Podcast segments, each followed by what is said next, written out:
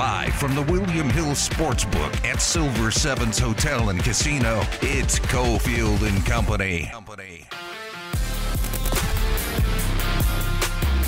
All right, here we go. Silver Sevens on a Thursday. John Von Tobel's here. It's Cofield. Let's get right into it. We got uh, great conversations coming up. We're going to try to track down one of the uh, Raiders draft picks, Brittain Brown, the running back at UCLA, hopefully this hour.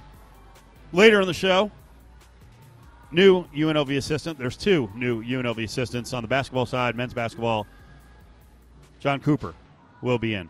Dangerous Danny's down here. Von Tobel's here. Congrats to your Angels as we were tracking uh, afternoon baseball today. Hell of a start, 17 and 10. Uh, not only 17 and 10, for those who haven't paid attention, like on a day to day basis, the last two wins uh, today, Shohei Ohtani going seven, shutting them out, striking out 11. And then last night, Jared Walsh tying that game, and then the team exploding in extras to win 10 5, a game that was 4 3 going into the ninth. Angels are playing pretty good, but the schedule's been kind of soft. So I kind of want to be very careful in baseball when you judge who's good and who's not, because if you've had a chance to load up on like the seven Drecks of baseball who aren't trying, led by the Reds, Right. records can be very misleading. Speaking of the Reds, Reds go out and get bombed again today. I mean, this is this is a joke. It's it's laughable, but it's also sad for guys who are involved. You know, the Reds uh, owner's son was out there. You know, at the beginning of the season, like, where else are you going to go? You know, we're doing we're doing the best we can. Is the best you can sending your elite prospect who throws 102 miles an hour in Hunter Greene and just sending him out there to get destroyed? Is that is that is that how you build a fr- like if you're going to build it through prospects Right. and from within? Is it good to have him out there for two and two thirds, five home runs, nine hits, eight runs as you drop to three and twenty-two? Is that a good thing? Sounds pretty soft to me, Steve. This Yeah. is how you build men. Okay, Yeah. this is how you build character. That's going to be a big theme of the show today. Is ta- who's soft and who isn't? You take your licks. All right, you go out there, you take your licks, and you become a better man for it. Now, I will say, so this is the other thing too with the Reds, the betting trend on this. Uh, they have failed to cover the run line in 19 out of 21 games. I mean, So- I, ca- I can't remember this ever happening. This is where it's just it's easy money. I hate run line, so it's almost like rewarding squares. But good good for all the squares who've been on it. I was on it for the longest time. I backed off the last couple of games, um, and now they actually play another one of the losers of baseball, the Pirates. I think eight out of their, or actually, it's like 12 out of the next 19 are against the Pirates or something ridiculous. Okay, like that. well that'll be fascinating. Right. They better win some games there, Yep. or this team is gonna. I, I forget. Wasn't there a team in like 1894 that went like 20 and 122? Th- There was. We were looking this up earlier today. The the record for least wins in a Major League Baseball season, I believe, is 34. I think This- going into today. Well, I think their what was their total for the season like seventy three. It opened going, 73, Going yeah. into today's game, they had to go seventy and sixty nine the rest of the way just to meet their total. They're three and twenty two. What's the chance they're going to go seventy and sixty nine from here? I could see it. You can say it. You're all over them. No, and that's what they They do. I'm going against the green, baby. And think about this too. Uh, you know, I know there are multiple betters out there, like like the sharp baseball betters, who not only bet under 72, but under 71, 70, kept 69. Yeah, just kept going and have about like, you know, like eight, nine win totals, all unders on the Cincinnati Reds. That's awesome. And, and there are some better, like there are some hardcore baseball guys out there that think they're not going to push for like 40 wins this year. So man, it's going to be it, they're going to be the best bad team to follow in a really long time. I love baseball. I like betting baseball. I love fantasy baseball, but it does infuriate me. You know, we've been through this time and time again. Reds ownership sucks. The A's ownership, I don't know what they're doing, led by their president who's out there trolling people every day on social media. And then, like I said, I like betting baseball. You know, yesterday I bet the Diamondbacks. Now, why is that significant? Because I bet on the starting pitchers. Mad Bum, what was going on there? Like some hand caressing and, and goading a guy who's got a temper to getting himself thrown out of the game? Uh, yeah, I think that. So I know Adam is pretty strong on this stuff, so I'm going to do my best Adam Hill impression. Uh, first base umpire Dan Bellino should be fired. He should be absolutely fired for what happened yesterday. It's pretty clear what he was doing. He, he was it was 100 percent clear for the, you know for those who haven't really seen it. This on Twitter, and not just the Mad Bum thing, but he's checking Mad Bum's hand for a substance. Usually, you see all of the footage of every other check. It's a high five essentially. It's a high five. Let me ru- rub your hand real quick. You're off to the off to the dugout. You're good. Not only does it take longer, he not once looks at Bumgarner's hand. He's looking So, him in so the I was eye. just staring you down right, to give you eye contact, which I never do, right? right. So again, tell people what he's doing. It- They're, Mad Bum's hand is out. Mad Bum's looking at his hand like, okay, like, is he going to find anything? No. Right. He's checking for substance, and the ump's doing what? He's just staring him down. He's staring him down trying to get a reaction out of him. And it's great because Mad Bum, like you said, is not even paying attention at first, right? He says something to another umpire, but he's walking away, has his hand out. He's looking down, like, okay, realizes it's taking longer than usual, looks up, see the guy staring at him, says something to him, looks back down. Like, that's how long. It's multiple looks down at his hand from Bumgarner until he realizes, like, this, okay, what is this guy doing? It, it was ridiculous. This was an umpire clearly looking to get a reaction out of him so he could throw him out of the game. This is this is something that is a fireable offense. You are now a team, just like all these other leagues, or I should say league. You are now a league that is tied to sports gambling. Yep. You want to be on the up and up, and you have your umpires out here. Not only are they terrible, by the way, which by like we can ignore. Like yesterday, for example, Marcell Ozuna. I love Tyler McGill. McGill getting a strikeout on three straight balls is ridiculous, right? So we could talk about the fact that umpires are not even good at their jobs, but now these guys are so to where they're trying to draw reactions so they can throw guys out of these games. It's it's ridiculous. He should be fired. He should not be an umpire again. Uh, big tonight, uh, big night tonight around the NHL. We got four games. Um, several of them are one eight series, which, uh, well, the Caps I guess have a chance to pull the upset on the Panthers.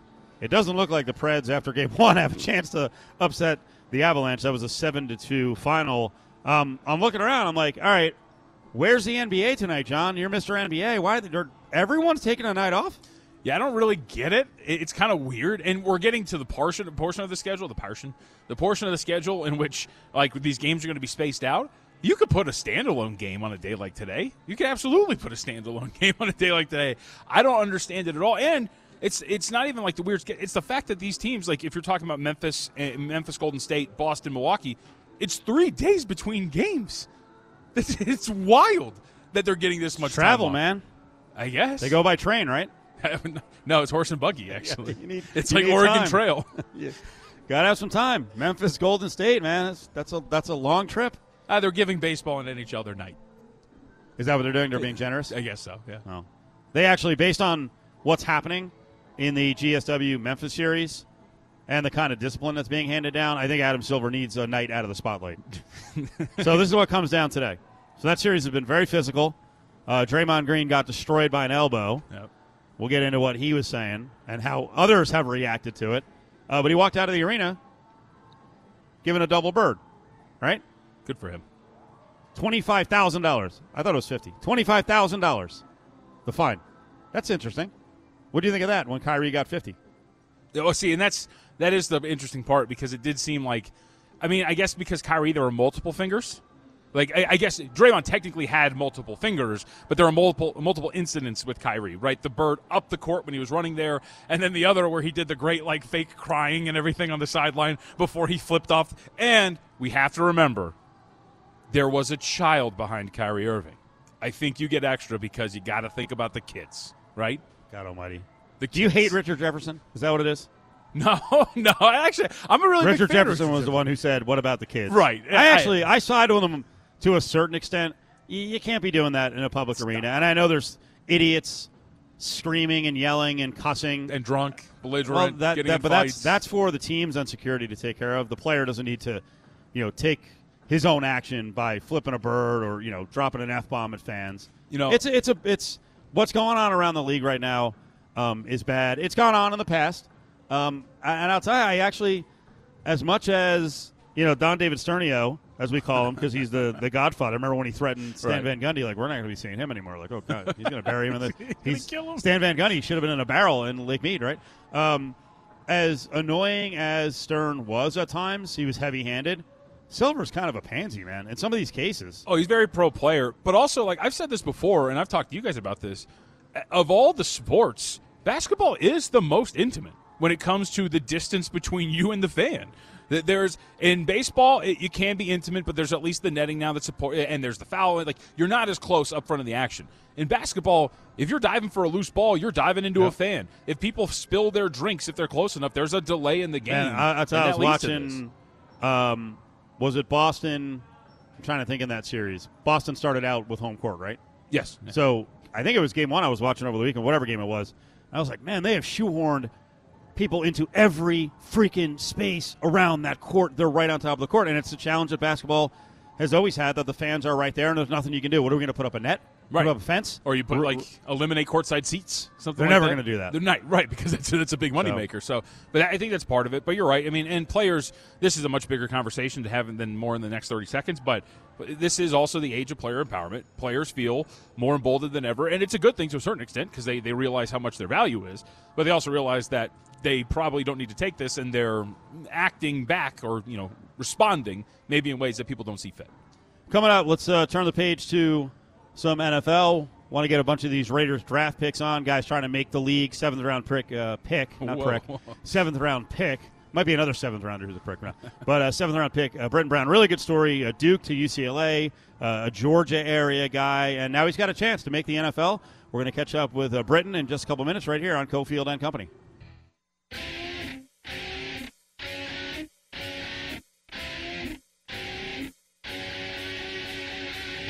Brown, good cut.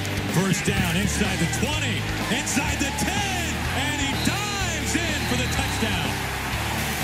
Nobody's bringing down Brittain Brown. Now, back to the William Hill Sportsbook Inside Silver Sevens with Cofield and Company.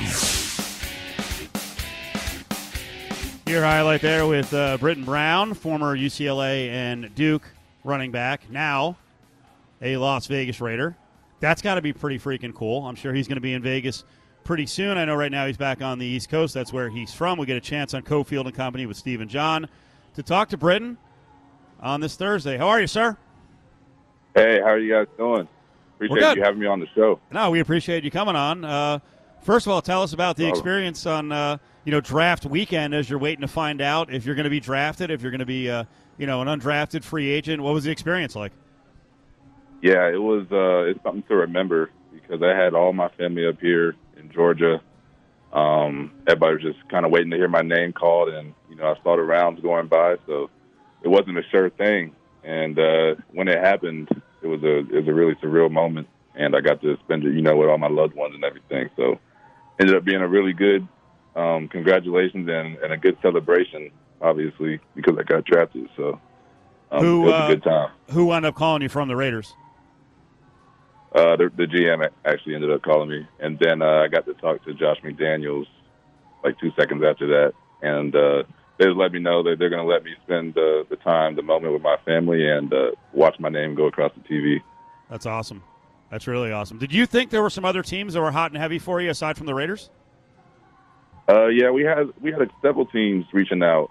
Um, they were saying they were pushing for a pick to pick me, but um, you know, nothing was a sure thing, and me and my agent were just kind of discussing things as it went along. You can never really be too sure uh, with what teams are really thinking.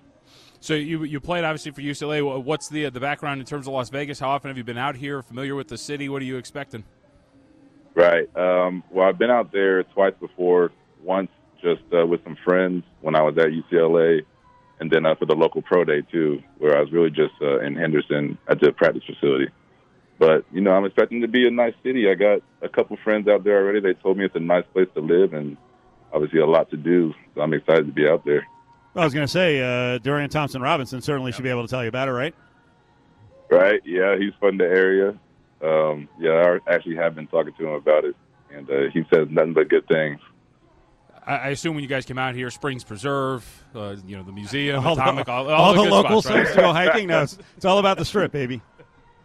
Yeah, it was, yeah, it was a good time, man. I, I learned a lot about Vegas in that moment. So let's talk about your college career. Uh, you cut out there for a second. Brittain Brown's with us. Uh, newest Raider, seventh round pick, uh, pick number 250, and now part of a really crowded running back room. Let's talk about your uh, college career first. Um, the switch from Duke to UCLA. Uh, tell people what you know. You're not a West Coast guy. Like, what were your big impressions that you got out of playing football at UCLA and experiencing life in, in Los Angeles? Yeah, it was it was definitely a good experience. I'm glad I made the move uh, after graduating from Duke. Um, Kelly came calling, and uh, I felt like UCLA was a, a great place to be, not just because of the, the location, but the football as well. And you know, UCLA running the ball about 70 percent of the time. Um, being out on the West Coast, it, it was dope. I, I could say that I spent a lot of my time at the beach and just You enjoying the weather. All right. it was uh, ne- never a bad day. I'll say that. Where? Uh, what beaches did you go to? Where, where'd you like to go to? Um, Santa Monica was the closest one. I'd always go there. Um, we like to work out on the beach as well. And then um, I visited Malibu a couple of times. Yeah. And that's probably like the nicest beach I was going to. Yeah, that's Um, a, but I, I really explored the, the whole coast. I went down to Newport, um, Laguna. So I was, I was doing a lot. Yeah, it's a it's a rough life, isn't it? Like, there's a lot of people in the Midwest uh, who are like, "Oh, L.A." I'm like, I don't know, man. I think you need to go. If, I mean, you got to have money, uh, you know, to live there long Yeah. term. But it's it's a freaking it's a beautiful place. It is. And you're right, though. It is expensive. It, helped to be on scholarship and everything. That Yeah. paid too much out of my pocket. Well, you know, here's the crazy thing. You uh, and the campus at UCLA is it's it's insane. I you know I've driven through the hills there and stuff. It's it's nuts. You you have the unique experience of attending school at two of the most scenic campuses in the country. I know people also will get on Duke, but um, Mhm. I worked in North Carolina for a very short time. The the Duke campus is. I mean, describe it to people in Vegas. It's just like that experience too is insane. Yeah, I was going to say Duke rivals uh, UCLA just as well. Um, when you when you first go in there, Duke is is two campuses now. It used to be three, but when you open up to the main campus, it's the chapel that you see in all the pictures, basically, and just a lot of green area. The cobblestone is really nice. Um, and then they're just known for the scenic gardens and everything out there. So Duke campus is really good as well. All right, enough of this stuff. Let- Let's talk. Let's talk brass tacks here. Let's get to the important stuff. Uh, I got to. I got to read your uh, your The Q&A. important stuff. Got to read your Q and A up on the Raiders website, and uh, you you spoke some truths that I think need to be aired I out don't know. to the E If, ESPN I don't know if Las he did. Vegas. I don't know if he did. Uh, What's that? Your thoughts on In and Out Burger? I could not agree more. Please share with our audience. Yeah, I was, or it was a question of In and Out or Waffle House, and you know, I, I had to go with my Waffle House over here, just being from the East Coast. But Waffle House has more options, man. That's all I was saying. In and Out was they, they hype it up too much. That's that's what I would say. Substandard was the uh, the quote that was used, and I, I could not agree more. I, I'm just going to throw it out there. I couldn't agree more. And now I, I will say this: as somebody who has not been well traveled, uh, I have never been to a Waffle House. The experience is what? Like if I go to one, the first order is what? Uh, you, yeah, you got to get the All Star breakfast. You have to. What's in And that? it, it comes with everything. Is is you know you got to. It comes with the waffles, which is the main reason you're there, and then you get all the side stuff for pretty cheap too. oh, it's all I cheap. think it's a good deal. It's Yeah, it's, it's it's the, it really it's the ultimate greasy spoon, and I don't know. What, weren't weren't we yelling a couple weeks ago about the the waffle? Like someone was saying the waffles at Waffle House are they're heavy, they're hard to eat. I'm like, what are you talking about? If you're if you're a real man, you could put down like freaking six of those. Yeah, yeah, they they gonna make you full, but you can put them down easily. Oh yeah, That's Too good, too good Dynamite, dynamite stuff. Uh, Britton Brown's with us. All right, uh, last couple things on on your college career before we get to the NFL. This is going to sound really weird. Okay. You're ready to make money in the NFL. In a way, I wonder if the latest round of college athletes, if you had any eligibility left, would you have wanted to stay around where you're like, yeah, this NIL, uh, this NIL stuff is is kind of interesting, isn't it? it is. Uh, I heard a lot of it going on, and you know, guys are starting to get actual contracts going and big money. It kind of feels like free agency in college, but I, I don't think I'd want to stick around any more than I than I have already. It's just Yeah. you know, being six years in college now, it's, it's time to move on. Even if I did have eligibility left, I'd, I'd be like, I got to move on. Well, you, you have a bright career in front of you, a professional football career in front of you. I'm 52, and I swear to God, I'm, I would have stayed in college this whole time. Um, it was, I had a good time. I would, I would have put off all the responsibilities for uh, another 30 years. Brittain Brown's with us, running back with the Raiders. Is there a chance? Well, tell me what you think. Is you just mentioned college free Right. agency?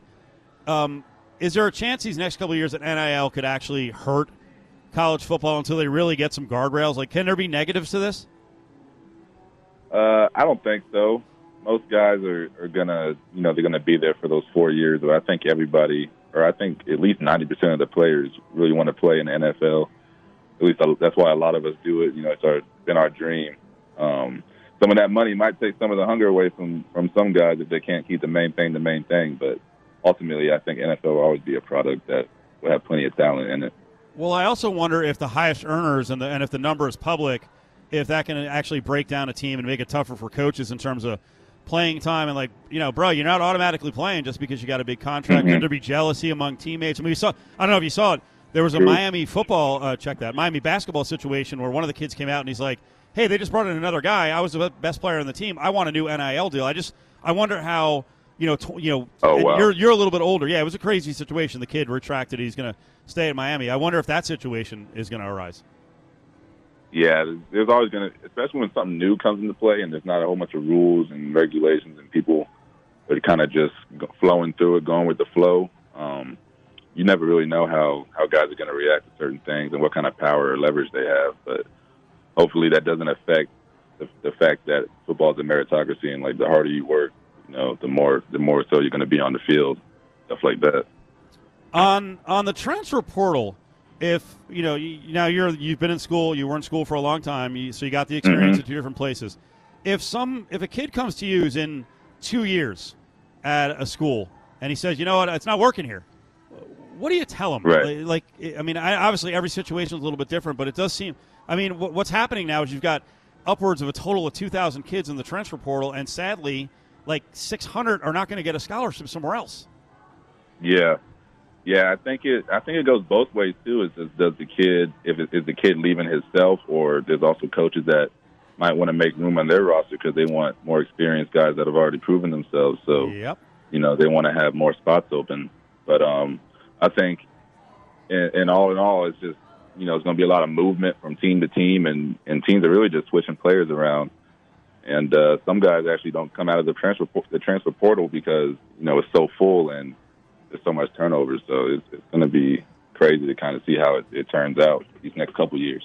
So when you were working out for you know teams are getting looked at by teams, interviewing with teams, you know your pro day, what sort of Right. advice did you get from you know NFL personnel, people, and coaches in terms of your skill set and maybe what you're good at and what you need to improve on?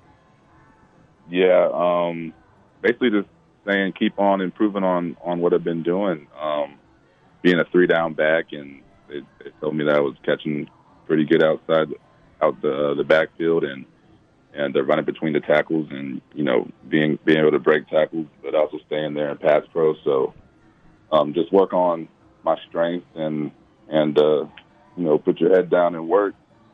And they just say you never know what could happen. So I was glad to get the call on on draft day. 'Cause I went to the NFLPA bowls. I was able to talk to a lot of a lot of scouts during that time, and I wasn't really sure what team was feeling me more though. From, from a mentality standpoint, I mean, I'm just thinking about this personally.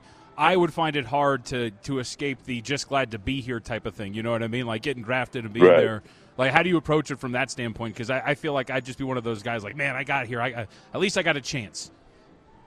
Yeah, I think I think I'm approaching it as uh, just to be a grinder and and trying to do everything I can to make the roster too, um, and just kind of look at it as you know you could get cut any day type of thing. So you better come in every day, new day, give 100 percent, uh, or else you you probably won't have like the results that you get. What do you know about the Raiders roster? Who are you familiar with? Um, well, Maxx Crosby just just uh, followed me on IG and stuff. So Okay, there you go. Cool that a, yeah, it's cool that a veteran guy was reaching out and just uh, you know just giving me some motivation to come in there ready to work. Yeah, I mean the offense is loaded. I mean you're, you're gonna you're gonna walk in there. The running back room obviously is crowded with productive veterans. You know, you, know, you got a star Yeah. wide receiver, you got a star tight end, you got Hunter Renfrow, you got the quarterback who just got his new deal. I mean the Raiders have it going on right Yes, now. sir. Yeah, they do. Um, in the backfield, it's going to be really fun. It's going to be fun competing with those guys, and and uh, like you said, stacked stacked offense at wide receiver, quarterback. So I think we're going to have a, a good offense through and through, good team through and through. So what's the timetable coming up? When do you have to actually you know get to work and uh, be here in Vegas with the Raiders? Right. Uh, minicamp starts the 12th, so we're gonna we're gonna report that day and be over there uh, Thursday. There you go. Enjoy the time, right? Enjoy reveling in uh, Yep. getting drafted, and uh, you'll be out here soon. So we really appreciate you coming on. Thanks for giving us a couple minutes, and you know, good luck in your pro career here. Uh, no problem. Thank thank you guys again for having me on. Thank you. There he is, Brittain Brown, nice dude, Duke, UCLA, big guy, just Yeah. like Zamir White, and you know they, you know, I don't know if you saw it yesterday. They signed uh, Sincere McCormick, who's a five nine two zero five running back from UTSA. So the message is clear, and I don't think we have to tell the audience 500 times on this. This is Patriots West. Belichick always had five running backs, and come any given Sunday, you don't know who's going to play. Right, and if if the track record holds, at least in terms of development of those running backs and using them, uh, guys like Brittain Brown have a really good opportunity to get some playing time. Because if you're going to play hard and do the right things, you're going to have a spot in a roster like this. how much attention that he's going to draw from everybody on the floor, whether he's on the perimeter, um, at the elbow, on the block. It's Cofield and Company on ESPN Las Vegas. What he does defensively for those guys is pretty incredible too. Um, I'm not a statistics guy or analytics, but I can tell you right now, whenever he's on the floor, they're a much better team. Hey, baby, kept my soul.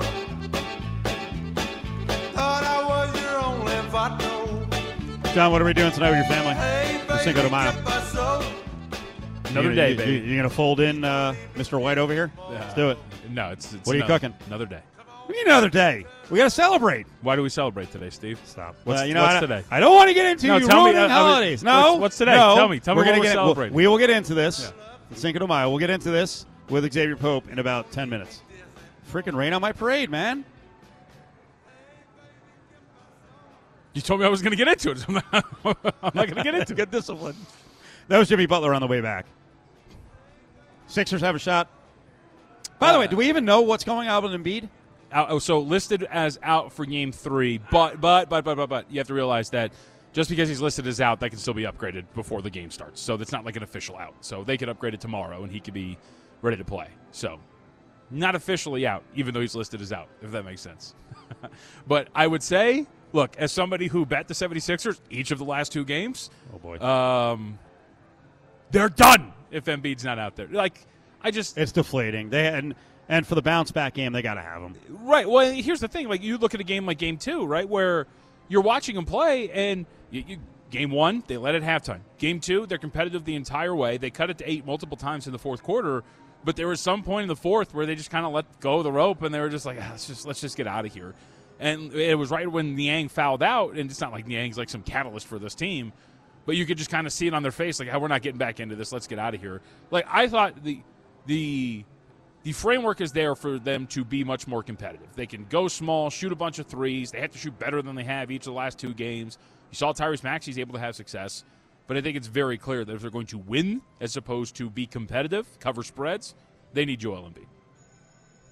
Yeah, I heard earlier on uh, some other shows. Got to go small, man. Got to play small ball. Like it's not that easy if your team's not built to play small ball. Well, I think they are. Okay. I think they're they're better built to play small than they are to play big because to play big means to play DeAndre Jordan, who's I'm saying arguably so, one of yeah. the worst defenders in the NBA. So it's the only option they have. right.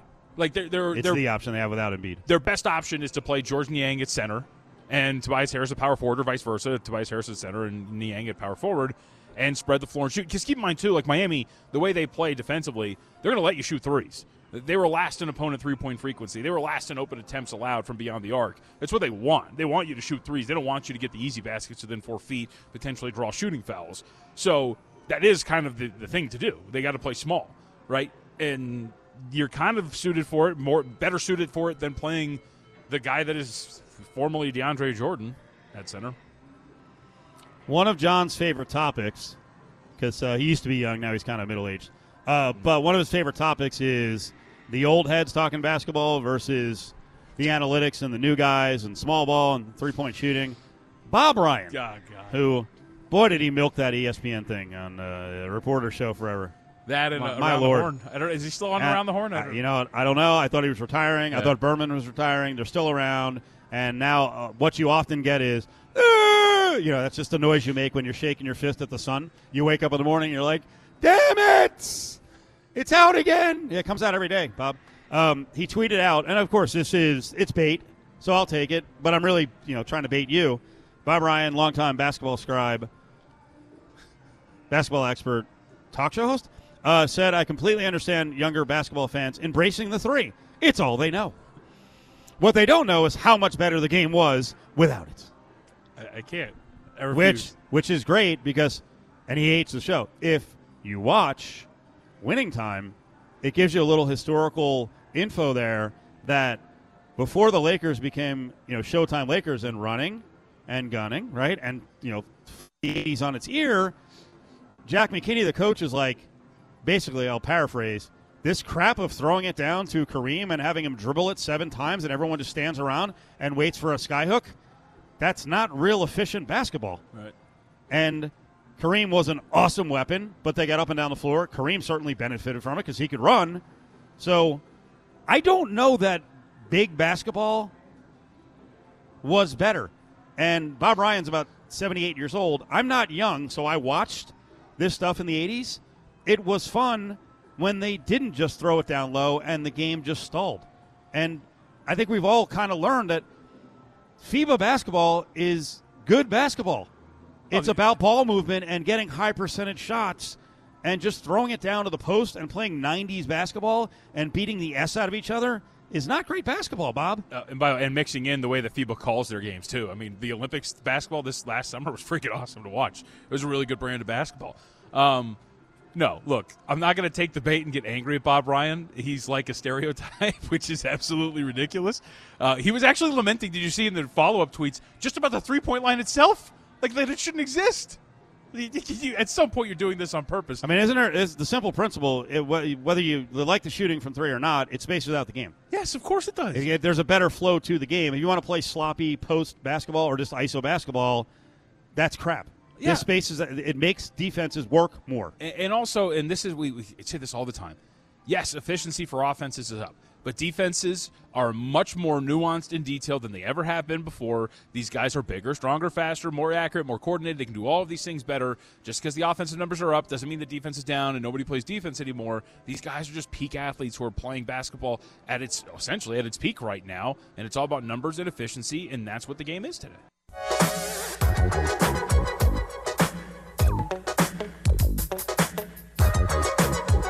It's Cofield and Company. It's like a jungle sometimes. It makes me wonder how I keep from going under. All right, let's get to it. like One a of our favorite spots of the It makes me week, Xavier how I keep Pope, going under. out of Chicago, host of Suit Up News, is with Von Tobel and Cofield. Xavier, how you doing, buddy? Pretty good. How you doing, Steve? I'm good. We got a lot of stuff to get into. Uh, a lot of grumpy old man stuff, including uh, what was your take on J.J. Redick getting all mad at uh, Mad Dog Russo and his take on uh, Draymond Green? Uh, props to JJ Redick. And that's why it was trending. Uh, I think that JJ Redick has been a really refreshing addition to ESPN Talking Heads. I think that uh, he called Chris Russo. You know, he said his logic about Draymond Green in terms of talking about him basically shut up and dribble, in in terms of Draymond Green being one of the more outspoken outspoken players in the National Basketball Association, uh, and correctly called him out. You know, Chris Russo was talking about fans that have been watching the NBA for 60 years, Bob Cousy and the like, and it was just basically, uh, you know, it was a dog whistle for white people, white fans, and and, and it was unnecessary, and it was clearly a grift. And I think that some of the and there are certain members of the sports media, like Chris Russo, who believe their quick their rise, um, they could go down this path of thinly veiled racism um, to appeal a certain amount of fans, and maybe get into mainstream right wing uh, media. And so JJ Redick uh, properly called him out, gave him that really crazy face, uh, which people have been sharing pictures of. Props to JJ. Yeah, uh, Xavier, it's funny. So since uh, over at my my other job on VSIN, I'm our senior NBA writer, and since I have taken on that role, uh, I've gotten some of the uh, commentary thrown my way as, for some reason, a defender of the association. Well, why is it that, uh, and I ask this with a hint of sarcasm, why is it that the NBA, all the players are assumed to be just not smart, and these guys can't really handle things, and they're viewed in these ways when in other sports it doesn't seem to be as extreme? Uh, most of them black players.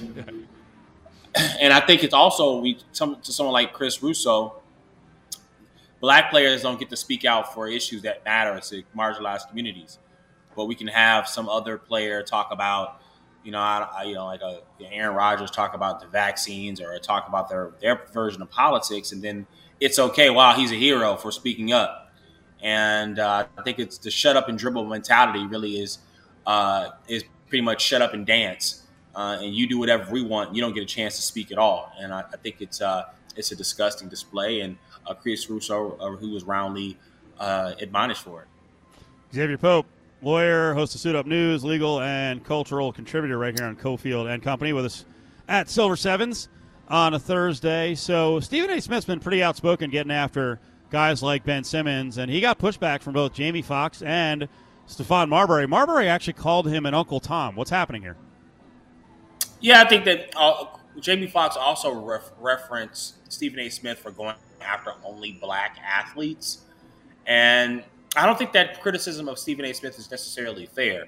um, mainly because Stephen A. Smith. I mean, he did he wasn't that great, but he played basketball at some point in his life and he did covered the NBA. You know, covered the NBA. So that's your main basis for really talking about sports. And then him being from New York and being proud of New York, talking about the Knicks, a lot of New York sports. Kind of that's the the the the center of what Stephen A. Smith talks about, and it expands out from there. Obviously, being a hater of the Cowboys and so on and so forth. That's what he does. And he doesn't just criticize African American players. I think, you know, he just gets paid 10 million bucks to, to do it. And that's how people see him and how he's presented himself. And then when you talk about someone like Ben Simmons, I mean, uh, it's it's questionable where you where do you stand in terms of criticizing him because he hasn't played, he hasn't been there all year, uh, and also talking about Kyrie Irving. I mean, Kyrie Irving, he himself admitted that he was a distraction to the team in terms of his vaccination status, and it was true. Uh, and so I don't necessarily agree with everything they they 100 percent what they said. Um, Stephen A. Smith, you know, I don't necessarily agree with everything he says, um, and but I don't think he's going after specific African American players. Uh, sad story coming out on the uh, legal front. and You know, it's real life.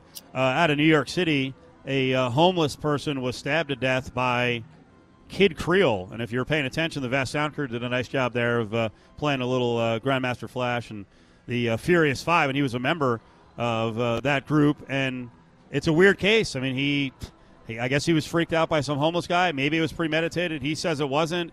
He stabbed him, went right back to work, and threw away the knife. I mean did you think he got treated unfairly here? He's 62. He just got 16 years in jail.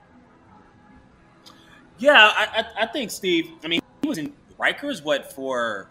I mean, for a, long, like what, five years? Already like five years. Yep, waiting, awaiting trial, five years. I mean, so off the off the jump, Steve, you already automatically know he's had crappy lawyers. You're not going to spend five years in jail against sentenced to 16 years right. if you have have competent legal counsel. They're not going to let you sit in a hole that long. Um, and so, what I believe in this in this particular case is just really he has didn't get a chance to really effectively prove his case uh, and maybe show some self defense. Now, the fact that he left the scene and, and went back to work and maybe that does make make it look um, guilty. Um, he did say he was afraid for his safety, but he had a knife underneath his his his um, his sleeve. But uh, guess where he's at? a place that has crime ticking up. I don't. I, I, I think that it, he, at the end of the day, if you don't have a good lawyer, man, a case like this is uh, open and shut, and you can spend a long time in prison. If the guy who charged Dave Chappelle the other night at the Hollywood Bowl, if he gets a good attorney, is he going to get money from Chappelle, security, Busta Rhymes, Jamie Foxx again? Because apparently, after he ran up on stage, I mean, they just beat the snot out of him, and he looked like he was a mess getting into the ambulance. What do you make of what do you what do you make of this? Because they they lit him up. Man, I I tweeted this earlier today, and they lumped this guy up. His hair is flying one way, his eye is going another way, his arm is turned another way. They let this guy have it, uh, and I, it, you don't rush the stage, man. I mean, that, you know that, that's what you you know he, he messed around and found out uh, basically, especially at the end of the show. But the difference between what we just talked about, the case was a criminal case, and there is no money to be recovered from a homeless person or the state, and so you have to put up money to have competent representation to defend you defend you from going to jail. Now, in this case, a lawyer who sees this, want to get some publicity, want to be able to get in the news, get more clients, make more money, he's going to step up and, and, actively seek this individual. And it may be a very competent well uh, collared attorney that would be able to put on a reasonable case that said they went beyond self defense and they, there, they, there was talks about kicking and stomping, and there were way too many individuals to say, "Hey, was self defense."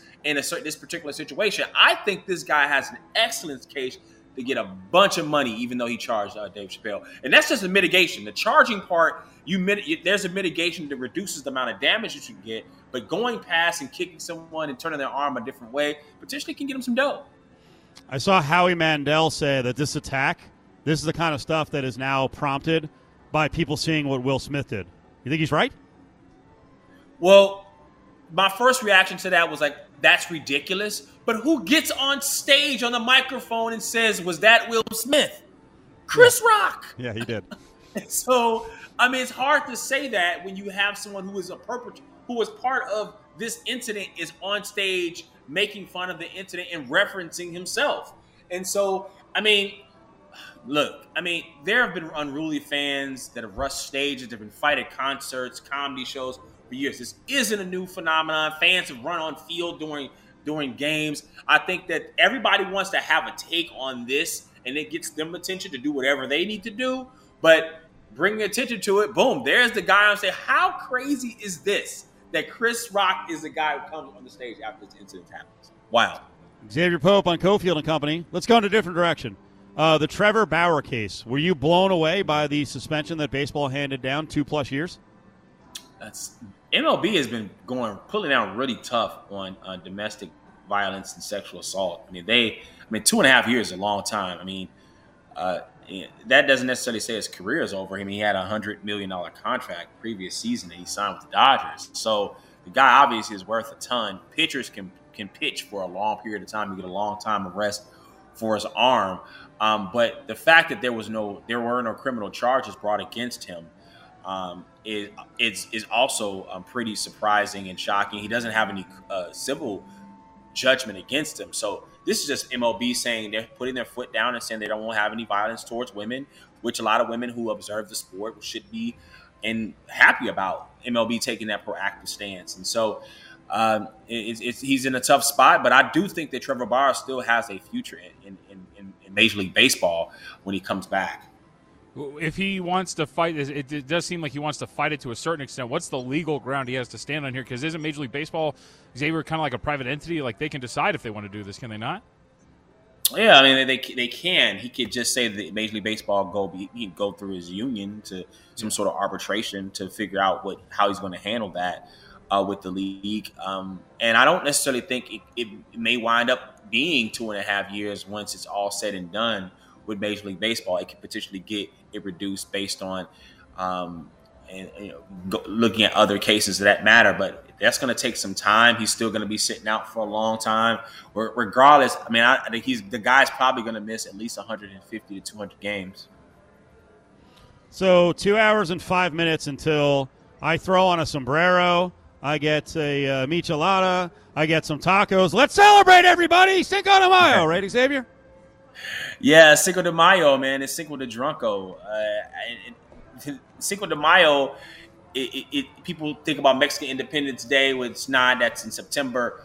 Uh, the Battle of Pueblo in 1862, uh, where in Pueblo they, they battle back a highly uh, favored French army, which I think is really odd because the next, you know, they come along the next year, a couple years, and then they wind up in 1864. They wind up losing anyway, and the French are there for the next three years. And so it's this battle that's that was won and ultimately was lost that people are celebrating.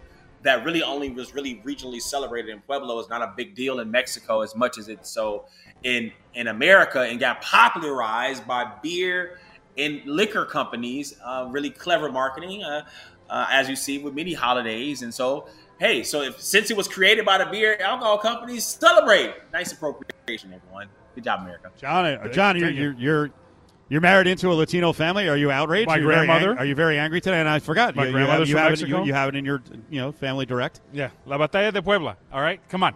It has nothing to do with Mexican independence. It's just a bunch of white people finding an excuse to drink and using another culture to do so. So that's what that's what happens. That's, that's exactly what it is. Um, Unreal. And that's Unreal. exactly what it is. And yeah, I mean, that, and I think that that's what everyone feels. And I think that there's a reclamation part by many Mexican Americans, one to, seeking to celebrate their their heritage and focus on what they do.